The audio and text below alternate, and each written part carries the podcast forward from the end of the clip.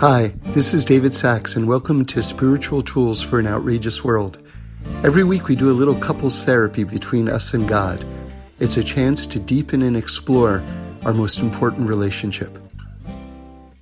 Okay, I'm glad you're here, and let's get ready for Shabbos. So, there's a parable that I love about a king, and he's about to die, and he has one child to leave all of his stuff to. The problem is the child is too young to understand that it's receiving this tremendous inheritance for the king. So, what is the king going to do? He has a servant, so he has to give everything that he has to the servant and trust that the servant is actually going to give it to the child when he gets a little bit older and understands his great inheritance. The problem is, is that after the king dies, the servant decides to keep it all for himself.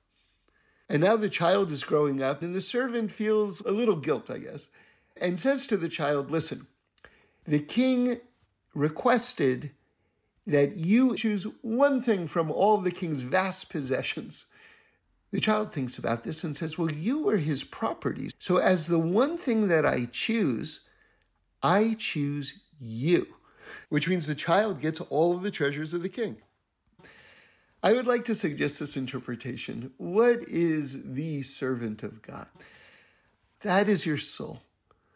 And if you can take possession of your own soul, if you can control your positive inclinations and your negative inclinations, then by controlling the servants, you have access to all of the king's treasures, all of God's treasures lie before you.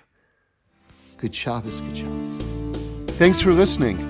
We do this every week, so join in again next Sunday for a new podcast where we explore the amazingness of life. And review us and send in any comments or suggestions. I'd love to hear them.